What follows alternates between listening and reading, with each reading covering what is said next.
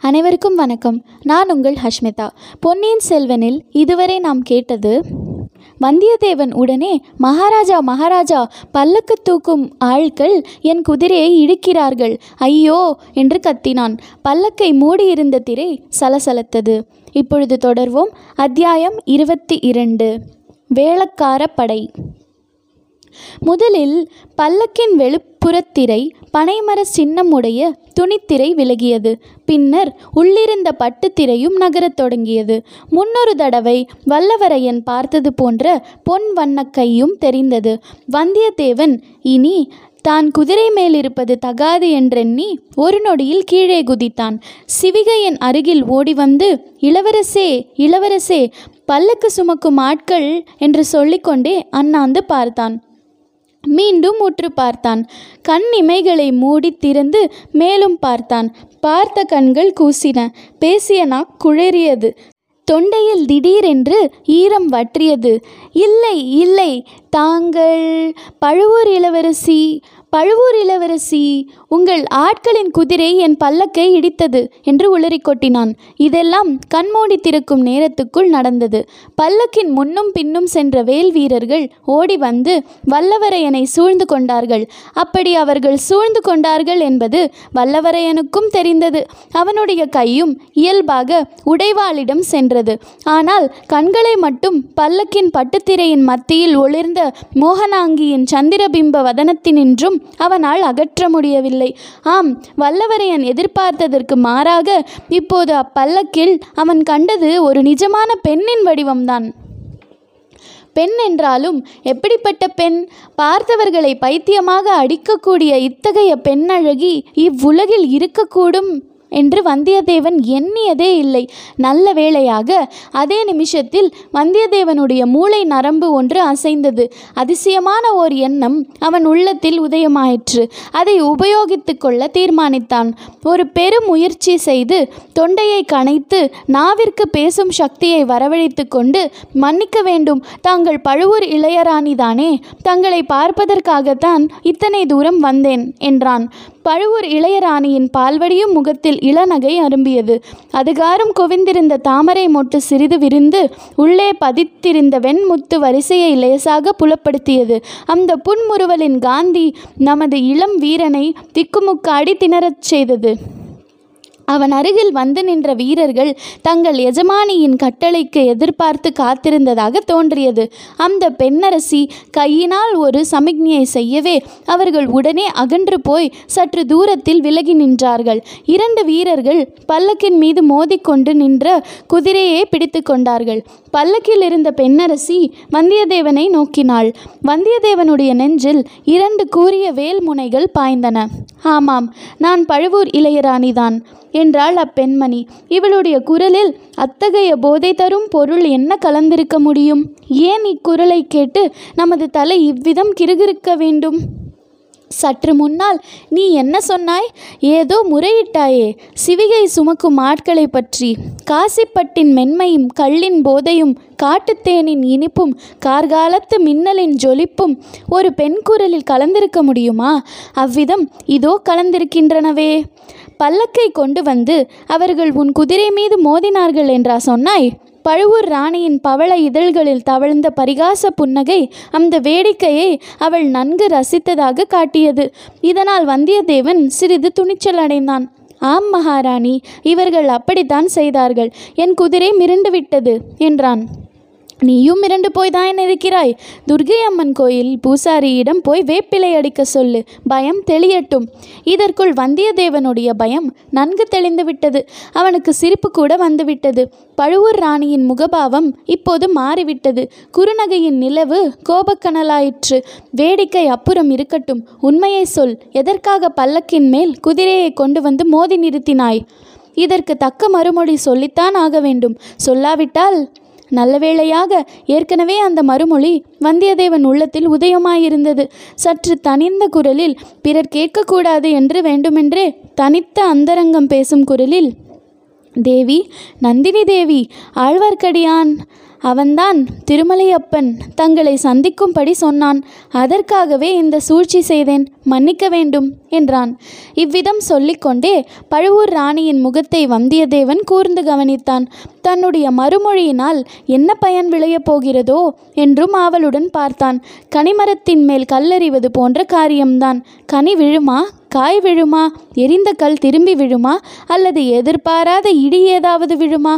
பழுவூர் ராணியின் கரிய புருவங்கள் சிறிது மேலே சென்று கண்களில் வியப்பும் ஐயமும் தோன்றின. மறுகணத்தில் அந்த பெண்ணரசி ஒரு முடிவுக்கு வந்துவிட்டாள். சரி நடுச்சாலையில் நின்று பேசுவது உசிதமல்ல. நாளைக்கு நம் அரண்மனைக்கு வா. எல்லா விஷயமும் அங்கே விபரமாக சொல்லிக்கொள்ளலாம் என்றான். வந்தியத்தேவனுடைய உள்ளம் பூரித்தது. நினைத்த காரியம் வெற்றி பெற்றுவிடும் போலே காண்கிறது. ஆனால் முக்கால் கிணறு தாண்டி பயனில்லை. மற்ற கால் பங்கு கிணற்றையும் தாண்டியாக வேண்டும். தேவி தேவி கோட்டைக்குள் என்னை விடமாட்டார்களே. அரண்மனைக்குள்ளும் விடமாட்டார்களே. என்ன செய்வது? என்று பரபரப்புடன் சொன்னான். பழுவூர் ராணி உடனே பல்லக்கில் தன் அருகில் கிடந்த ஒரு பட்டுப்பையை திறந்து அதற்குள்ளிருந்து ஒரு தந்த மோதிரத்தை எடுத்தாள். இதை காட்டினால் கோட்டைக்குள்ளும் விடுவார்கள் நம் அரண்மனைக்குள்ளும் விடுவார்கள் என்று சொல்லிக்கொண்டே கொடுத்தாள். வந்தியத்தேவன் அதை ஆவலுடன் வாங்கி கொண்டான். ஒரு கணம் பனை லட்சினை பொறிந்த அந்த தந்த மோதிரத்தை பார்த்தான். மறுபடி நிமிர்ந்து ராணிக்கு வந்தனம் கூற எண்ணிய போது பல்லக்கின் திரைகள் மூடிக்கொண்டிருந்தன. ஆஹா பூரண சந்திரன் ராகு கவ்வும்போது சிறிது சிறிதாக கவ்வுகிறது. ஆனால் இந்த பல்லக்கின் திரைகள் அந்த பேசும் நிலா மதியத்தை ஒரு நொடியில் கபலீகரம் செய்துவிட்டனவே. இனியாவது என்னை பின்தொடர்ந்து வராதே. அபாயம் நேரும். நின்று மெதுவாக வா என்று பல்லக்கு திரைக்குள்ளிலிருந்து பட்டு போன்ற குரல் கேட்டது. பிறகு பல்லக்கு நகர்ந்தது. வீரர்கள் முன் போலவே அதன் முன்னும் பின்னும் சென்றார்கள். வந்தியத்தேவன் குதிரையின் தலைக்கயிற்றை பிடித்துக்கொண்டு சாலையோரமாக ஒதுங்கி நின்றான். பழுவூர் ஆள்களில் தன்னை அணுகி வந்து பேசியவன் இரண்டு மூன்று தடவை திரும்பி திரும்பி பார்த்ததை அவனுடைய கண்கள் கவனித்தன. உள்மனதுக்கு செய்தி அனுப்பின. ஆம் அவனுடைய வெளிமனம் பல்லக்கில் இருந்த பழுவூர் ராணியின் மோகன வடிவத்தை சுற்றி சுற்றி வந்து கொண்டிருந்தது. இத்தனை நேரம் கண்டது கேட்டது எல்லாம் உண்மைதானா? அல்லது ஒரு மாய மனோகர கனவா? இப்படியும் ஒரு அழகி ஒரு சௌந்தரிய வடிவம் இந்த பூவிலகில் காண முடியுமா? ரம்பை ஊர்வசி மேனகை என்றெல்லாம் தேவ மாதர்கள் இருப்பதாக புராணங்களில் சொல்வதுண்டு. அவர்களுடைய அழகு முற்றும் துறந்த முனிவர்களின் தவத்தையும் பங்கம் செய்ததாக கேட்டதுண்டு. ஆனால் இந்த உலகத்தில் பெரிய பழுவேட்டரையர் இந்த மோகினியின் காலடியில் அடிமை பூண்டு கிடப்பதாக நாடு நகரங்களில் பேசுவதெல்லாம் உண்மையாகவே இருக்கலாம். இருந்தால் அதில் வியப்பு ஒன்றும் இராது. நரை திரை மூப்பு கண்டவரும் தேகமெல்லாம் போர்க்காயங்களுடன் கடூரமான தோற்றம் கொண்டவருமான பழுவேட்டரையர் எங்கே? சுகுமாரியின் கட்டழகியுமான இந்த இளம் மங்கை எங்கே? இவளுடைய ஒரு புன்னகையை பெறுவதற்காக அந்த கிழவர் என்ன காரியம்தான் செய்ய மாட்டார்?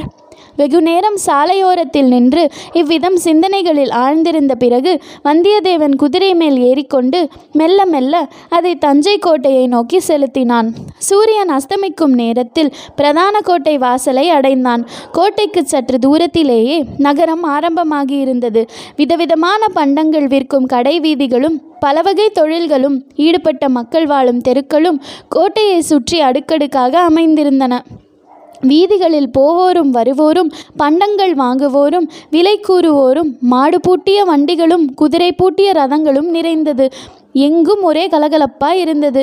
அந்த வீதிக்குள்ளே புகுந்து சென்று சோழ நாட்டு புதிய தலைநகரத்தில் வாழும் மக்களையும் அவர்கள் வாழும் விதத்தையும் பார்க்க வந்தியத்தேவனுக்கு மிக்க ஆவலாய் இருந்தது. ஆனால் அதற்கெல்லாம் இப்போது அவகாசமில்லை. வந்த காரியத்தை முதலில் பார்க்க வேண்டும். வேடிக்கை பார்ப்பதெல்லாம் பிற்பாடு வைத்து கொள்ள வேண்டும். இந்த தீர்மானத்துடன் வந்தியத்தேவன் தஞ்சை நகரின் பிரதான வாசலை அணுகினான்.